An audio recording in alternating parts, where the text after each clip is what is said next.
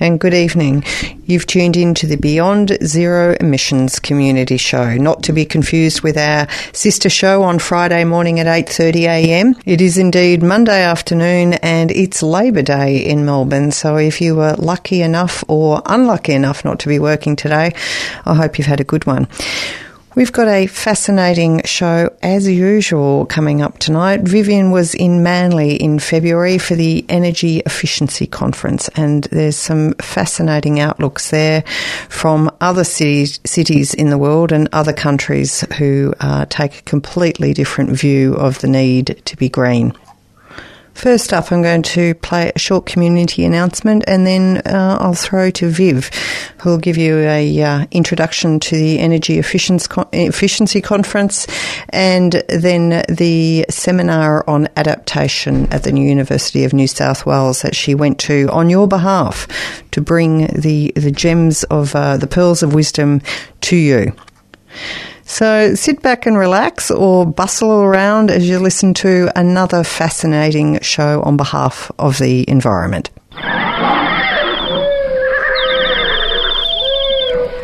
Words out. Freedom of species has hit the airwaves. Tune in for debates and updates on both local and international animal protection news and events, and learn about how you can live a cruelty free, sustainable lifestyle. Animales. News, views, and non leather shoes. That's Freedom of Species, 1pm Sundays on 3CR.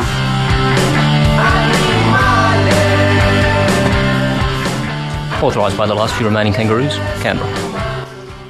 Tonight we report from the Energy Efficiency Conference I went to in Manly and then a seminar on adaptation at the University of New South Wales. It became very clear that countries without fossil fuels are far more motivated to get their usage down. They want energy security, they're frightened of peak oil. And some of the less developed countries are streaking ahead as they generate solar, wind, and hydropower at home rather than depending on imports.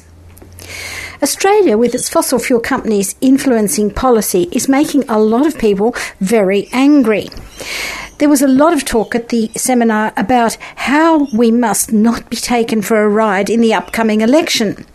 In that axe the tax era and the pink bat scandal era, tabloids framed our thinking and frightened off the bold move we need to use uh, we need to use less energy and to source it from renewables. So let's not be bamboozled again. One good idea to stop the disgrace of energy poverty in Australia was to make energy an essential service, with no disconnections for people in winter who can't afford to heat their homes at the moment. The basic amount would be free and excess usage would be charged at top dollar. Smart meters and devices would help us all decrease our usage. I thought that was a good idea. And then we heard how Californians have halved their consumption and their costs, and how other countries have far higher fuel efficiency standards for their cars, which they dump on our market because our regulations are low. We heard about the people of Zurich and how other parts of Switzerland who voted to conscientiously make it easier for people to emit less carbon. They have efficient meters, passive houses, efficient public transport, and local eco holidays. Apparently, in some parts, it's even a bit of a shame if you have a car. You're afraid to admit it. If the average American uses 10,000 tonnes of CO2 per year, the Zurich citizen aims to use about a thousand. And they've used all their creativity and community pride to get there. It's hard to convey more than a toast, a taste of these two conferences.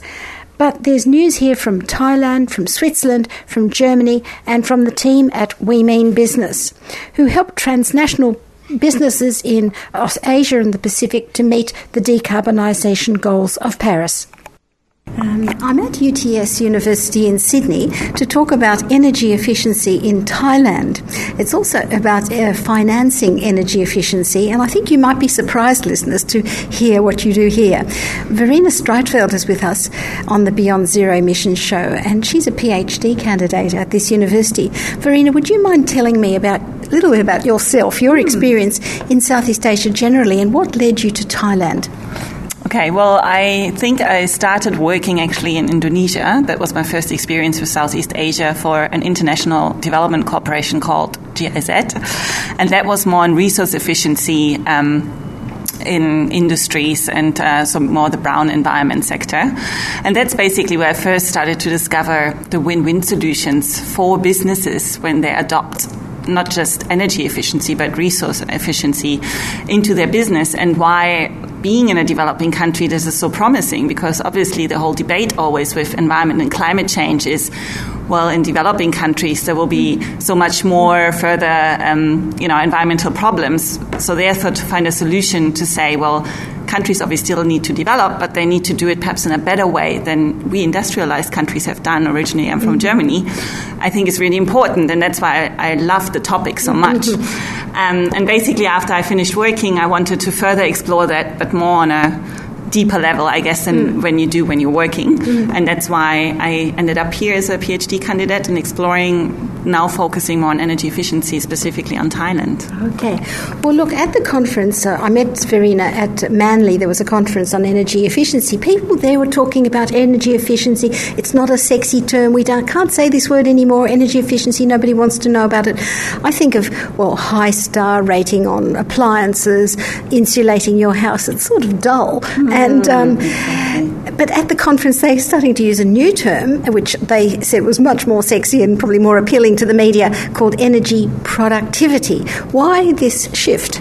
Well, I think actually it's not just so much about attracting to the media, but mainly about policymakers. So, actually, I think this term got um, originated from the US. Um, the Alliance for Energy Efficiency there really propagated that term with the government to adopt energy efficiency into their policies.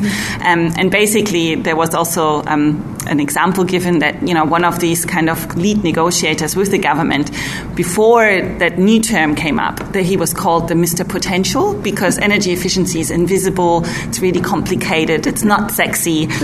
But then once it got, you know, kind of reframed into energy productivity, all of a sudden he was the person to talk to because he's talking about, you know, it's all also encompassing the idea about growth that it's not about you know savings but it's about growing further but in a smarter way. It's about modernization. It's about so this new term really encapsulates a much broader field than just energy efficiency as well. Well, what, what does it summon up for you, not just star rated appliances? Yeah, exactly. So, I mean, and I think also this term gets obviously redefined by different people, but for me, it means that you actually look into optimizing. Um, you know your industrial um, and you know economic growth in a way that is most energy productive. So mm-hmm. that also encompasses in a way not just the savings, but also in terms of how you perhaps um, devise your new energy sources. So there was a discussion at the conference about if renewables should be included. To me, I think that would make sense because if you energy productivity is such a more broader term as well. Mm. Um, and therefore, I think it has so much more potential to actually reach into, you know, discussions and policy making about actually energy security, energy systems, and not just being this little environmental, uh, you know, climate change freak uh, term, energy efficiency. We need to do it, mm. um, and I think that's how actually it was very successful in the U.S. to then be adopted via the new government of Obama, you know, signing a lot of the pledges that the Alliance for Energy Efficiency has made before. Well, I've I've heard a lot of people, especially in Germany, saying that energy efficiency is the sort of silent partner. It's it's not just putting in renewable energy; it's reducing the amount of energy you use. And I think company countries that import energy, as Germany does gas, coal, they import it, and other countries that import are much more motivated. Australia is not motivated because we've got this cheap coal and gas now. So, uh, what message do you have to uh, say to us in Australia about embracing this new energy productivity? Well, um, I think it hopefully meets the government's, um, you know, admire, admiration to modernize and keep the industry competitive. And I think Australia also now, I think they just put out a, a new call for boom for innovation and new ideas. And I think energy productivity could fall into this kind of new innovation, mm-hmm. technological innovation theme. So um, I think that's why I think it's probably a better term. I think Australia in general really needs to look internationally and what other countries are doing. And for example, also at that conference, somebody from the US was providing a graph which was so drastic about coal industry in US and basically showed how the coal price has plummeted. And obviously in Australia it's a different thing and obviously you have different exports and different customers, but on the long term I think Australia really needs to reflect that international people are moving towards a coal less intensive industry and. Needs to diversify their economy if you know for the future they should they want to be you know, resilient and uh, and being able mm. to to serve a society um, with their economic growth. Yeah. Okay. Well, we're talking about other societies, so I'd like you to fill us in, mm. uh, listeners. Uh, Verena Streitfeld w- went to Thailand and she was uh, gave a talk at the uh, Energy Efficiency Conference, a case study on financing energy productivity. Tell us now on the radio. Yes, and I'm very happy I can do this. Um, so first of all, I choose Thailand from Southeast Asian countries because they were quite progressive with their energy efficiency policies. So since 1992, they already um, implemented energy conservation measures. And I was particularly interested in measures that supported the financial side of things because energy efficiency is very hard to finance the project because it's high upfront costs, which customers or building owners normally are not very willing to do. So Thailand has implemented some public measures like an energy efficiency revolving fund, which provided lending for banks to implement um, energy efficiency projects, which was quite successful, and it just drew up some of the lessons learned. And um, actually, at the conference, it was really interesting to see because I was on the same panel as the Australian, the Clean Energy Finance Corporation, which mainly is doing a similar thing than this fund had been doing, but trying to do it a little bit more supportive rather than actually providing grant money because actually this mechanism is providing has to work on a profit basis mm. so that really um, then encourages the financial sector to develop very innovative tools which i think thailand didn't do so much mm. but so it was very interesting that actually thailand is not that far behind australia but mm. also that there can be lessons learned either way um, and so I think that actually gave me, for finishing my PhD, quite a nice aha moment to see the relevance of my case study in Thailand in the broader picture. Well, maybe can we just slow down? Take us to Thailand. Yeah. What do you mean? You work with a company, you find out how they're financed, or mm. just with government organisations? I'd like to know something more specific. Yeah. You know, just let's slow down a bit. Okay, so for example, uh, in Thailand, if you, as a building owner, you would like to implement some energy efficiency measures, there are certain incentive mechanisms from the government that you can draw upon. Um, so some are very grant focused, so that just means you have you want to, for example, put a new air conditioning system, and the government might finance 20% of that investment. Mm-hmm. That's just a grant program. That doesn't really incentivize you still have to get the 80% for the investment from a bank or from a leasing mm. company, and they have very strict regulations on how to get that money. So, therefore, these new mechanisms are more geared towards the banks that they actually get out of their comfort zone and provide finance for something they don't have so much experience in, like an air conditioning system. Um, so therefore the bank actually gets an incentive to provide that loan to that building owner so when the building owner wants to get a loan they get it on competitive rates. Yeah. Um, what, what I kind of found with my research is that it's still not strong enough for the financial sector to really um, to really discover that as a market niche and therefore to develop that further. So once the government subsidy stops, mm. the bank also stops to provide that service. So there needs to be more enabling framework conditions for the banks to provide that service, like a guarantee mechanism or um, like other technology trainings for the banks um, or some kind of um, de-risk mechanism. So if that lending to the business owner, for example, gets a default because the air conditioning breaks down, that the bank get somehow a refund from government or some other source mm-hmm. so that they can take the risks to do that lending. Can you tell us a bit in terms of the climate change um, challenge that we all faced? What, what is um, Thailand's government doing about that? Are they do they have a climate change minister? Are they doing these grants to get efficiencies just so that they lower the amount of uh, coal-fired power they use? I don't even know what mm. the source of their energy is there. What's the motive and and what's what? Uh, how are they going along in terms of climate? Well, actually, that's really interesting because I started out my research with a climate focus and I moved into the energy focus after mm. experiencing the motivation in Thailand. So I think, and that's also interesting, I think, um, in general, that I think in those developing emerging countries, I mean, their main concern is energy security, and that's the driving factor in Thailand. They are very highly importing energy resources, um, and therefore they would like, and then experiencing, you know, peak oil crisis, they want to get um, less energy dependent. So that's their primary focus. However, obviously, the international agenda is driving them to also recognize the climate change aspect. And it's very interesting that most of their energy reduction targets mainly are translated into the climate sphere. So their climate strategy, which they have, um, however, consists mainly out of the energy targets and the transportation targets. Mm-hmm. And these are mainly taken from the sectoral plans. Um, so I would say they are they are aware and they are working towards that, but I think the driver is a very different one. And I think if we want to reach out into those countries, we need to understand what their main motivation is, and it is energy security. However, that can still achieve a lot of climate change goals, uh, like you know mitigation goals. I think. Are they moving towards renewable energy as a key source? Um, yes, they do. Actually, they have. So in Thailand, they have a 25 percent energy intensity reduction target until 2030 and a 25% renewable energy um, target until 2030 as well. So, um, and that is mainly by the I would say it's also rarely influenced by lobbying groups on renewable energy um, that have been quite successful in, in, the cooperation. There has been a feed-in tariff for renewables in Thailand, mm. um, which has been more or less successive, and there has been um, a lot of um, discussion around that.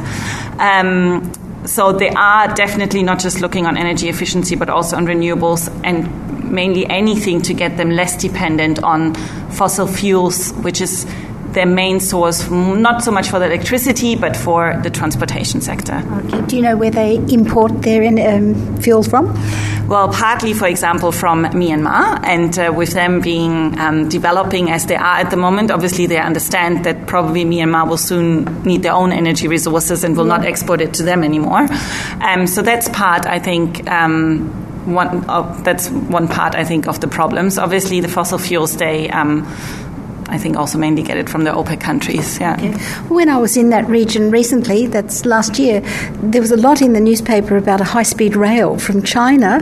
I don't remember which city in China, but right through Laos, mm. right through Thailand, and right down to Singapore. What a marvelous thing! I thought if it was on renewable energy. Do you know anything else about projects like that that are in in uh, planning? Mm, not really in particular. I just, I mean, I think I would also like to say that in general, you see in Southeast Asia massive progress towards leapfrogging, um, you know, with this kind of attempts or innovation. I mean, one thing I think there's a lot of about the mega cities, and there are a lot of initiatives and projects around how to make cities most resource efficient. And I mean, if you look into China, but also if you look into Thailand or Indonesia, there are very um, interesting projects emerging in terms of you know smart metering, even transportation, um, you know electric cars and all the rest. So I think I find it very fascinating that I mean a region which kind of was far behind, or if many people would say you know is still far behind,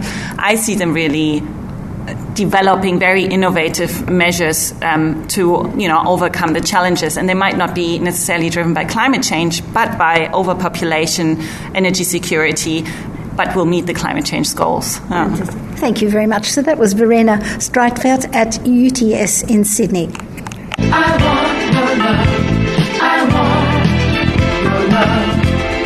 Has your organisation been interviewed on 3CR? Your band played live to air. Have you heard your latest song? Groups like yours can now become 3CR organisational subscribers. Just $110 gets your organisation or group behind Melbourne's longest running activist radio station. 3CR gives access and training to communities traditionally denied a voice in the mainstream media. Get online at 3cr.org.au or call 9419 8377 and become an organisational subscriber. Show, Show your, your, love, 3CR. 3CR. Thank you. I'm um, at University of New South Wales, and I've met Associate Professor Alistair Sproul. He's with us tonight because I uh, talked to him at the Energy Efficiency Conference at Manly last week, and uh, I thought he had some very interesting ideas. So, welcome, Alistair. What aspect of climate challenge are you working on? Well, yeah, Vivian, thanks very much for coming in. Um, good to talk to you. Yeah, look, I'm working on all sorts of things. So, mainly working on renewable energy systems, how they integrate with buildings, building efficiency and efficient energy systems. So, for example, pool pumps is, is an area that's of interest to me. Right. What, what's what's the new thing on pool pumps? Well, we're actually doing a project through the CRC for Low Carbon Living, uh, which is looking at um, solar pool heating uh, is quite a big energy user, as is pool, as are pools filtering, mm. and so we've been able to take a typical solar pool heater and instead of consuming six kilowatt hours a day of electricity, we can run it with a variable speed pump or a three speed pump. We can run that system. We have to do a few tricks, but we can run that system and only use one kilowatt hour of energy. So, yeah. At the conference, people were saying things like energy efficiency is not sexy, reducing our energy is not so front of mind for the public as moving uh, over to renewable energy, for example. What can you say in defence of energy efficiency to mobilise people to get on board with it? Oh, look, I think I, am a big fan of energy efficiency, uh, but I think it is difficult for people to. People may want to do something about their energy usage but they may have difficulty doing that, maybe just through lack of knowledge. Well, what about for big companies operating a lot of machinery, using a lot of electricity? I mean, surely it's beneficial to them to cut it back. Oh yes, it is, and and I think you'll find that a lot of big companies these days are. Uh, over the last few years, electricity prices have gone up. That's probably been the best thing mm. ever for driving people to be more efficient. Mm. So big companies as well. I mean, what I would always like to see, of course, is uh, residential, commercial, industry look at longer paybacks. We often look at quite short payback times, maybe two years or less. If we could find ways of encouraging businesses and, and owners of homes and businesses to to do more mm. um, with longer payback, that's always the challenge, I think. Okay. Well, let's talk about energy at the city level. Mm. At the conference, you mentioned um, several cities that you've been uh, in, involved with. we have urban sprawl in Australia. But in Zurich, they have strict city limits. We had a speaker there from Zurich, and they want to preserve their farmland, whereas we just keep sprawling out Melbourne and Sydney, are just ridiculous, beautiful farmland being swallowed up by houses. How will sort of disruptive energy systems influence Australian cities? The city that I uh, I spent some time in many years ago was Freiburg in Germany, and I was impressed by the German planning authorities. Mm. They do not allow cities to grow bigger than their traditional boundaries. Now, that's a very interesting concept because that means that there's green space between a city and the next town mm. and the next village and so on.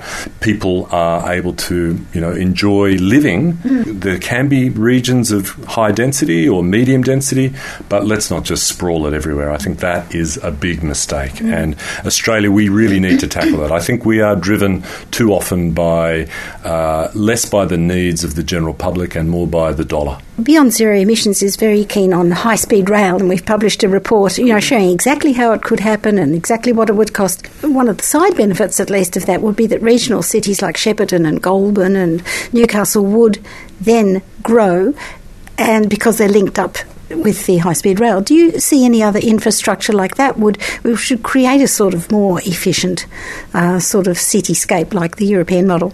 I think so. I think that's correct. I think uh, the European cities and, and, countries where there's high speed rail, they really, it can really help uh, people's mobility. If there are jobs uh, half an hour away by high speed rail or an hour away by high speed rail, um, you can live quite a, a distance from uh, where you're working and living. But I mean, if, it, it, it is great if we can live and work close to where we are. That would be preferable. But if not, um, then I think we really do need to tackle this idea of um, you know high speed rail. I think it's a great idea. In a Sydney context, we have four and a half million people in Sydney, and we're heading towards another million mm. over the next decade or so, whatever that will be.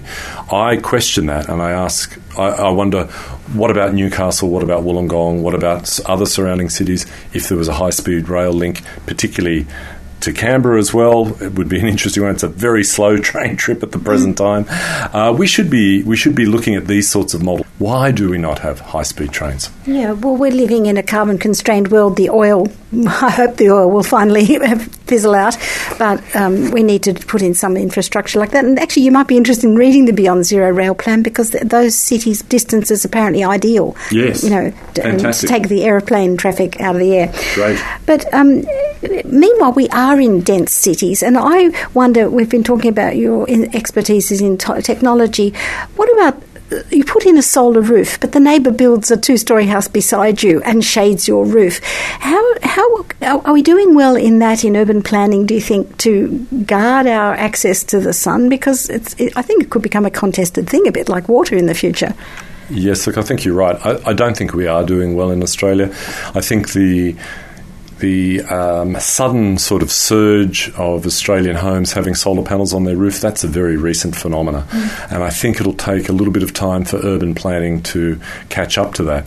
At the moment, I think we have some weakish, it de- and it depends very much on the council, and we have some weakish um, planning controls in that would, uh, you know, stop uh, a higher story development on your north, for, for example, shading your windows or your roof. At this point in time, there's no protection, no real mention of shading your roof. If you shade someone's roof, well, um, you know, there's there's nothing there's nothing really in the planning controls that I've seen.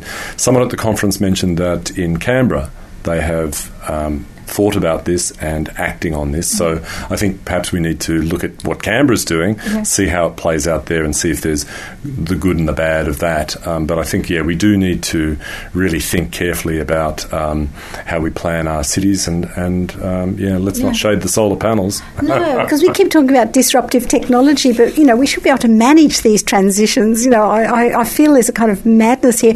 Also, heritage laws. A lot of people have mentioned if they live in inner Sydney or inner Melbourne, they can't put the solar panels on because of the heritage values.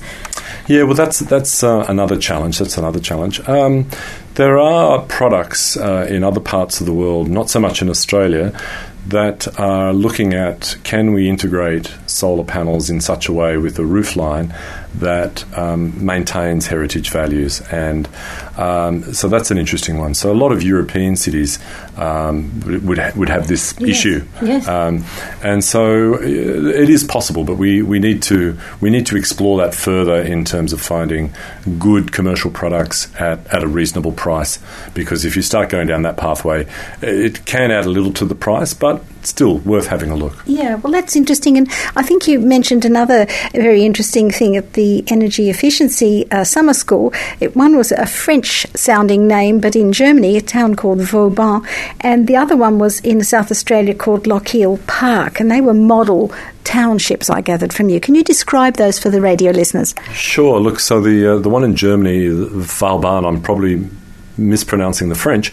It was originally a, a garrison, if you like, where the French soldiers were uh, stationed after the Second World War, and they were there till about 1992. Now, after 1992, the German city of Freiburg uh, had this old um, French army base and needed to wanted to do something with it, and so some people from within the Freiburg community went to the city with the plans to build uh, sus- a sustainable district within Freiburg. Now, Freiburg's very famous uh, uh, from a sustainability point of view, and the Vauban is really the sort of um, most famous region in that city and the greenest uh, uh, part of that city. So it's quite an amazing place to visit. Um, I visited there last November, visited some friends of mine who happen to live there, and uh, they gave me a tour around their around their district, and it's great. It's you know it's three four stories. The buildings are separated so that there's good solar access for winter. Uh, there's green space. There's pedestrian access. There's bicycle paths. Kids can play. There's vegetable gardens.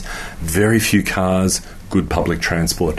Uh, it, it had a had a wonderful feel to it. Um, yeah, so that's the sort of development that I think is possible when you have when you plan your cities to say, look, we need to give um, buildings access to the sun. We need to have rooftops not being shaded by their neighbours.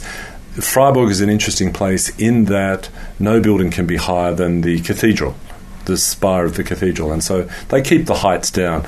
And in a in a district like Vauban, they um, give people solar access. So it's a, it's a great it's a great example, I think. Yeah. Mm. I, I think it's a similar sort of consciousness as the people at Zurich that we heard about. Also, it's like the whole they voted in Zurich to have a lower to lower their carbon footprint, and it sounds like the Freiburg people are consciously doing that too. Perhaps their media, perhaps their education is different. What do you think?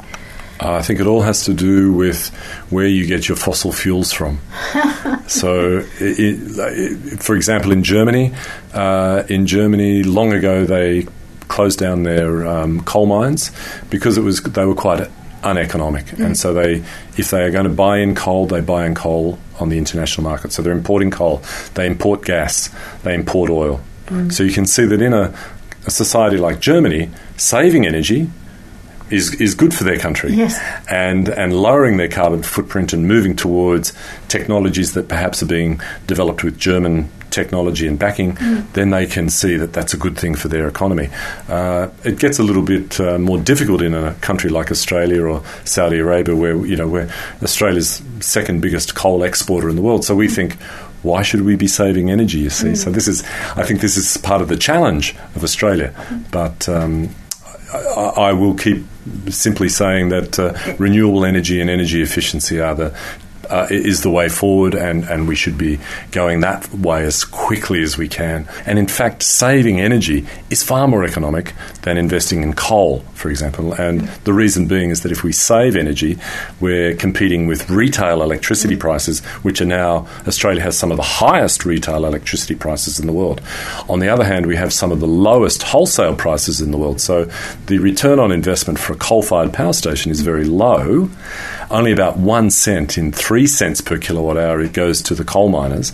Uh, whereas if we can save energy, we we might be saving 20 to 25 cents a kilowatt hour. So there's far more jobs um, and far more profit in being energy efficient. So that was Associate Professor Alistair Sproul from the University of New South Wales. Good evening, listeners. We have a. I'm at the Energy Efficiency Conference here, and I've found somebody from Switzerland, Martina Blum, who's an energy expert from the city of Zurich, which I'm very fond of that city and the whole city, country of Switzerland. And I knew they would be advanced in this, but someone put me onto her and said, "Talk to her because she knows all about how advanced they are in Zurich." So, Martina, what did you tell the conference? Um, I'm here with the Swiss Embassy, and um, they brought us because we have this concept called 2000 watt society society. It's um, energy politics um, concept, and it means that everybody on Earth should be able to live on 2,000 watt. Right now, we are in Europe around 6,000, North America 10,000 watt, and um, yeah, just uh, it's a concept based on global fairness, so that everybody should have the same amount of energy to have a good um, life. Yeah, I've heard of that. That's a marvelous thing. How do how do they get such a low wattage for one citizen? yeah, we are not right there. We are we started ten years ago with uh, around five thousand two hundred. We are at four thousand two hundred. So we, it's a goal um, till 2050. We want to uh, get to 2,500 actually. So um, yeah, there are different ways. The really important ones are that we change our energy systems uh, completely. So we in Switzerland, the electricity part uh, from nuclear will be replaced with wind and solar energy. And for the heating, we need lots of heating in the winter, which is based 85% on oil and gas. We are going to to change to renewable energy, which is locally available, for example, uh, heat from the river or the lake, or waste heat from data center, or waste heat uh, from the sewage plant. So we really try to see um, which areas of the city could be provided with, with uh, different kinds of renewable energies.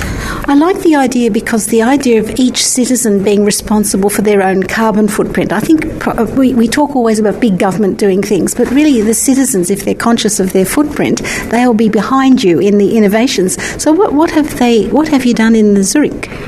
Right. So I was more talking about the big government thing now, uh, but also the number, like 2,000 watt, it, it brings it down on a personal level, as you as you said, and the city they just can facilitate this and, and, they can build areas in the city where people really can live and work together and don't have to go out for in their free time but find good places to, to live like a forest or or a garden where they can spend their, that their free time.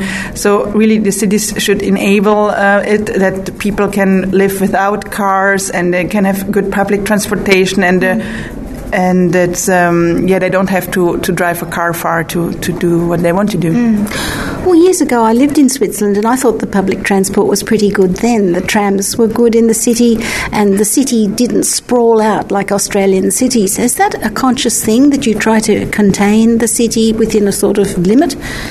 It definitely is because it's it's a land use issue, and people also they, they want to conserve their land that's not built yet.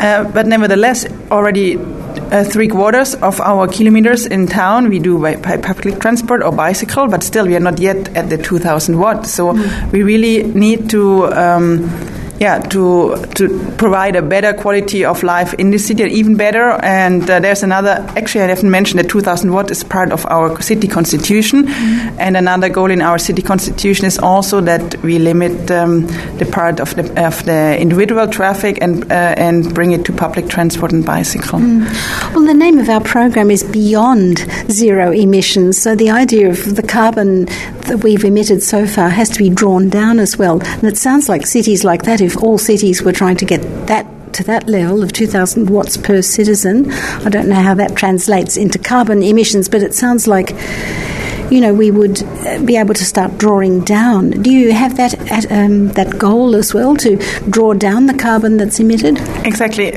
Um, it's just called 2000 watt. It has two goals. It's the watt goal, so reducing energy, energy efficiency.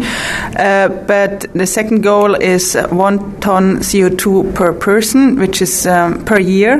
So just uh, by, for example, going from Australia to Europe and back is 2.5 tons CO2. So it definitely involves also a change in lifestyle. Um, which is a bit harder to communicate mm-hmm. to the public, but at, at, at, the end, it's down to the individual. Everybody can do the math, and we have calculators on, for that online too, so that everybody can calculate what their lifestyle is doing on, on the environment, basically. Right now, we are each of the citizens in Zurich, um, if everybody on Earth would live like this, we would need three times our planet. Mm. So we really have to reduce it, being it efficiency, being it substitution, or being it living more yeah, sustainable way. Well, you mentioned the word before sufficiency, and I'd like to know a bit about that because if we're going to live in that way, there won't be too many people going to international conferences or especially international holidays, or, you know, sure, surely there'll be some planes flying, but not in the increasing number that they are now.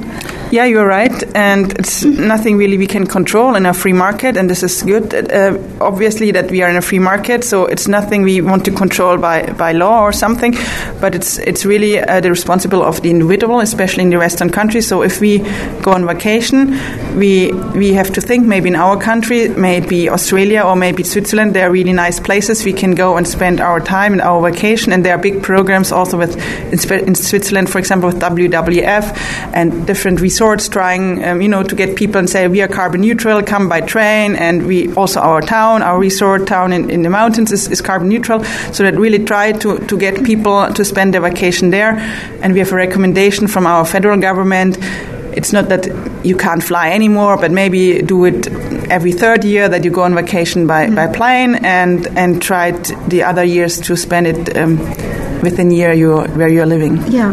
Is, is this a system that you've pioneered in Zurich, is this spreading to the rest of the Confederation of Switzerland? Yeah, actually, um, it's been developed more than 20 years ago at uh, Technical University in Zurich, in ETH, and it's been adopted by many cities now. And right now, it's even a national program, so we want other cities and towns to follow it. And um, it's quite well accepted uh, also within the building industry. So when they construct buildings, they also try to look at the energy that's embodied, for example, in the building materials when they build these buildings. And um, so it's really well um, accepted in Switzerland. Mm. Well, on a, on a, personal note, what has it done for you to be in this sort of area? You must have done a lot of thinking and a lot of reading and meeting people, innovative people.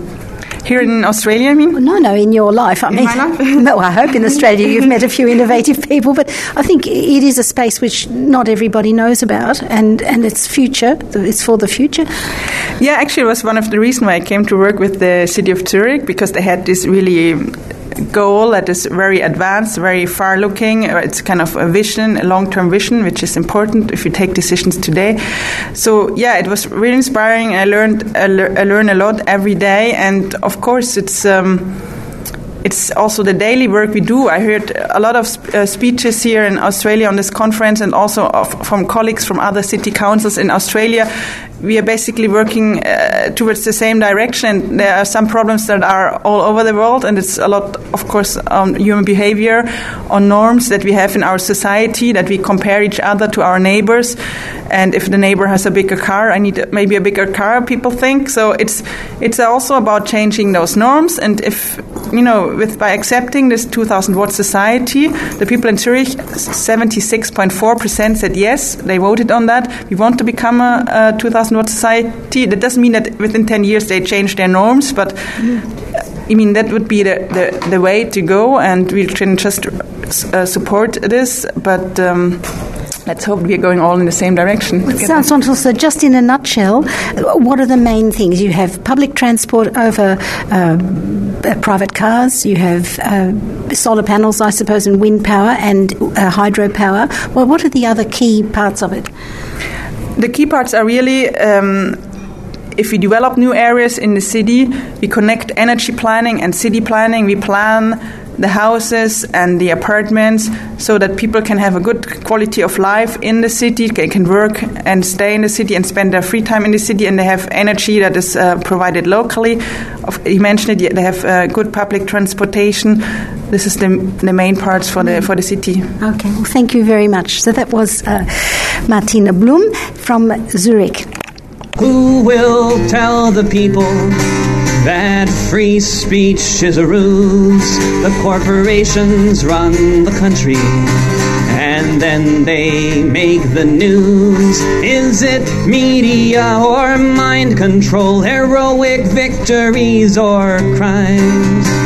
Who will tell the people that we're living in these times? That we're living in these times? That we're living in these times? I'm at University of New South Wales today, and I have found a person called Gareth Johnston. His company or organisation is called We Mean Business, and he's been involved with companies around the world, governments, and even the Pope, all about climate adaptation and the response to climate change. Gareth, We Mean Business is your organisation. What do you do? Um, I actually work for an initiative called We Mean Business, which is a project um, of 32 NGOs. And I'm employed by an organisation called CDP, which used to be called the Carbon Disclosure Project. Um, so I engage companies over $10 billion in value, so the top table, and work with them on their carbon mitigation, their carbon plans, as well as a number of other initiatives. We use science based targets, uh, we have a deforestation, avoided deforestation commitment. Um, so I'm quite busy. I, at the moment, manage five countries and engage mostly listed companies uh, in those countries. Why are they motivated to get their carbon footprint down? Well, for many, it's about um, energy saving or uh, saving of resources. Uh, for others, it's reputational. Uh, but for many, c- climate uh, change has arrived fully and in, since Paris, and it's a new normal. So the, the day of uh, CSR being touchy feely has changed now to quant, real quantitative um, analysis and benefits for companies. And um, many large companies um, also have thousands of companies in the supply chain, and those also then are starting to respond to to the demands of a clean, low economy, low low carbon economy, and ultimately a more resilient economy. Can you give us an example of that, maybe a hypothetical example of a supply chain and how it works out in this new environment of this new normal? So a company like Unilever or Mars a large um, transnationals. They operate in multiple markets, uh, multiple countries, and are quite diversified. So somebody like Mars um, has obviously a confectionery business. They have a nutrition business. They have pet food, and there's multiple suppliers into those um, product lines. um, many of whom have quite serious carbon liabilities. So, what are called scope 3 emissions, and those emissions um, are now being tackled by the parent organisation or, or the client organisation because they're genuinely committed to a low carbon future. And often in the media here and in the political dialogue or debate, uh, we don't really see many of those good examples in Australia. But we have some, we have most of the banks in Australia starting to consider the impact of their investments. We have some outstanding banks like Bank Australia uh, we have our main energy companies, both Origin Energy and AGL, starting to make significant commitments to both reporting on carbon and climate, and also then company like Origin making significant changes to its business strategy to position itself for a low carbon future. Well, you said um, we are at a conference, listeners, at about adaptation to climate change, and you said that real adaptation to climate change will be like the Berlin Wall coming down every year, you know, and on into the future. So a huge, massive fallout for society and for all sorts of systems. How do you help business to manage this very disruptive necessity? Uh, my reference Berlin was the scale of change. So we we need to move from a, about a three percent emissions uh, reduction annually to about five if we're going to achieve a one and a half degree. Some companies are ambitious and looking at zero uh, zero emissions by 2050, and that require a much more radical shift. So companies generally plan. The larger companies plan in longer term than shorter companies um, just because of their sophistication and the resources they have. A lot of companies have been criticised for 90 days of planning, but we try and get companies to think within um, uh, climate change frameworks, or we change the science to help uh, companies think about climate science within their strategic plans. So it's, it's not uncommon for companies to have 20 and 25 year st- strategic plans, which therefore have to en- encompass both climate impacts and the mitigation side, the emissions reduction side. I think you surprised everyone by saying you were feeling optimistic at the beginning of the session we were at. Uh, do you think this is because business do have this long term planning, whereas governments are really locked into the electoral cycle? Well, in part that, but um, CDP has an authority from nearly $100 trillion of investor uh, groups, uh, uh, or, or 870 investors, equating to $100 trillion of capital wealth. And they're asking us to ask companies to disclose their climate strategies. And that data is used by the investors as well as other companies to work out how best to find those solutions. Governments, uh, many governments have told me that business is now leading, and some of the political traps that have held governments back and the short term thinking doesn't necessarily apply to a corporate. Um, a decade ago, the big private corporates were making moves, and now it's mostly, uh, and I'm seeing a lot of listed companies starting to pay attention to it. So we've managed in the run up to Paris to get 386 significant companies to make commitments. On climate action. And my work this year will be helping those companies make sense of those commitments, yeah. deepening their knowledge of science based target setting, uh, working on their supply chain programs, working on educating their staff and suppliers and customers around what a low carbon future means. Yeah. So that's part of my optimism. Uh, the other part is just the scale of alignment. The French did a really smart job of bottom up um, diplomacy yeah. that built momentum. Mm-hmm. And I, I honestly don't see that momentum stopping now.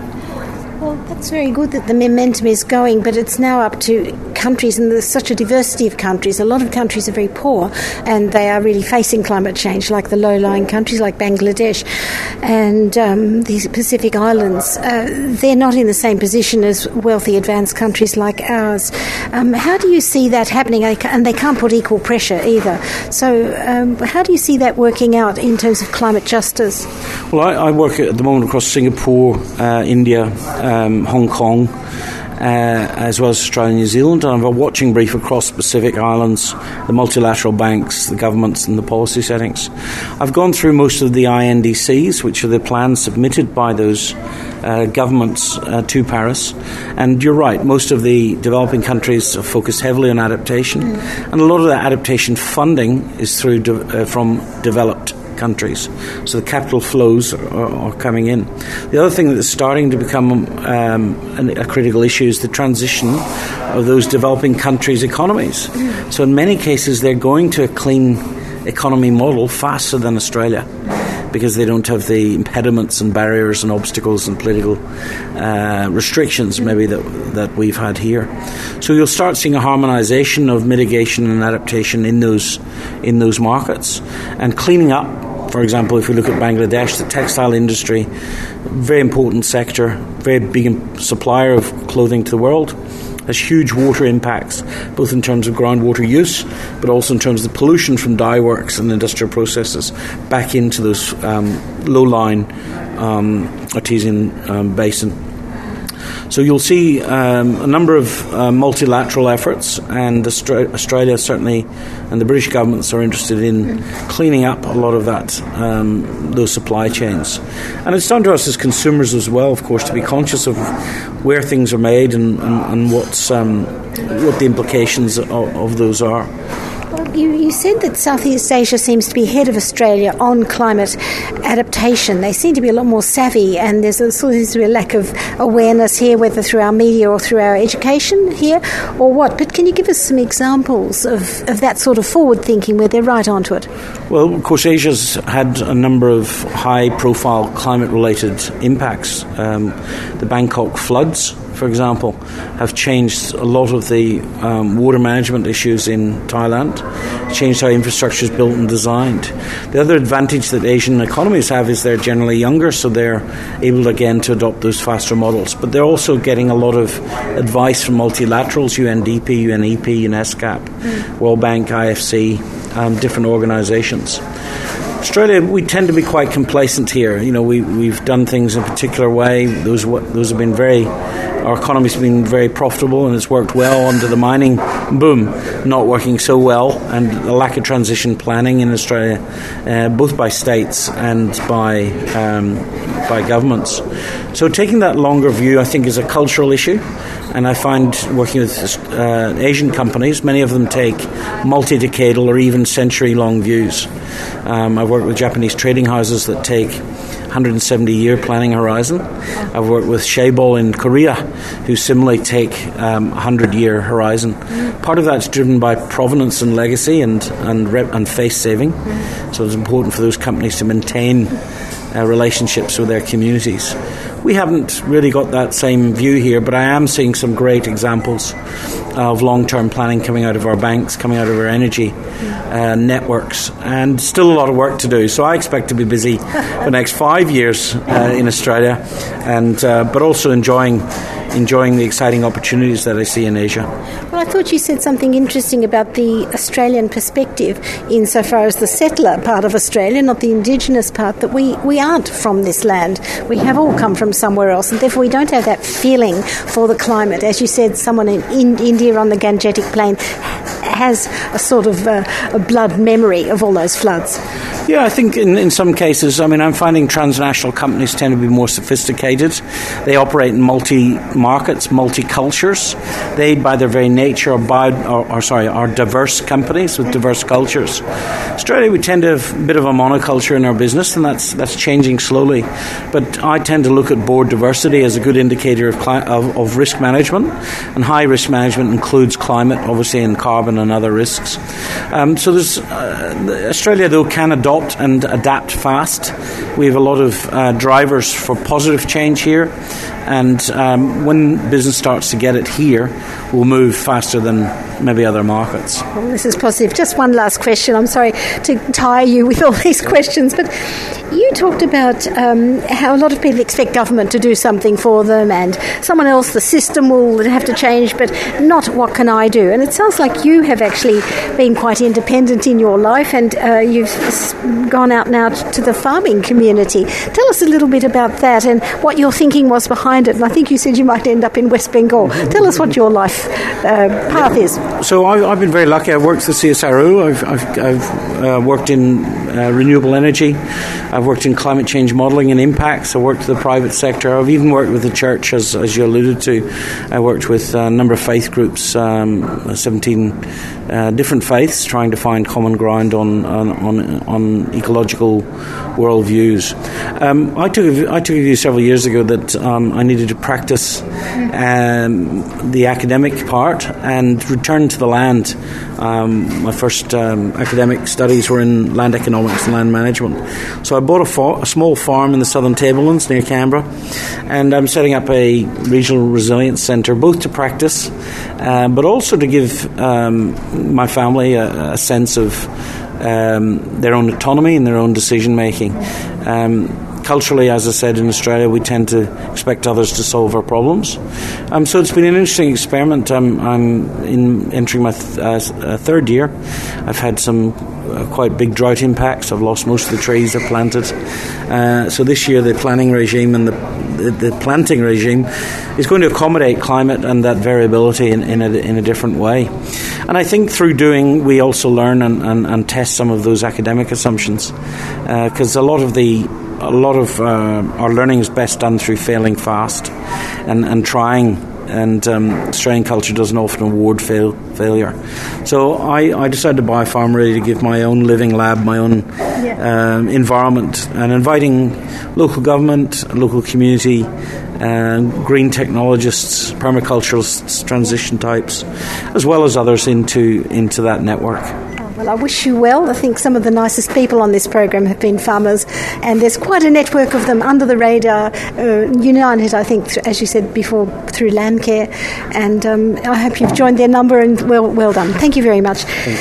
That was um, Gareth Johnson from uh, the We Mean Business organisation speaking to me from the Climate uh, Adaptation Conference.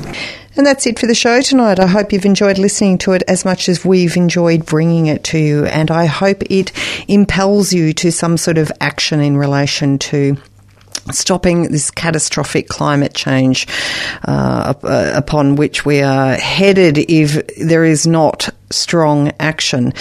Do anything, but do something. Perhaps you could attend a great talk which is being held at the State Library in Melbourne this week. This is on Thursday. We've been plugging it for a few weeks. It's Robert Manne and Clive uh, Hamilton, both luminaries in their fields. You need go. Uh, it is free, but you do need to book. And I'm just checking where you need to go. You can either call nine four seven nine six zero eight nine or go to trybooking.com and uh, follow the links from there. The name of the talk is called Hope at Last, so it should be relatively easy to find. So a big thanks to the gang. That's Miwa, Teddy, a graphic designer extraordinaire. Big shout out to Teddy, Roger, Glenn, and Jody, and of course Vivian, with who without which this show would not at all be possible. She inspires us all, and you too, I hope. Stay tuned for Save Albert Park, and see you next week. Bye.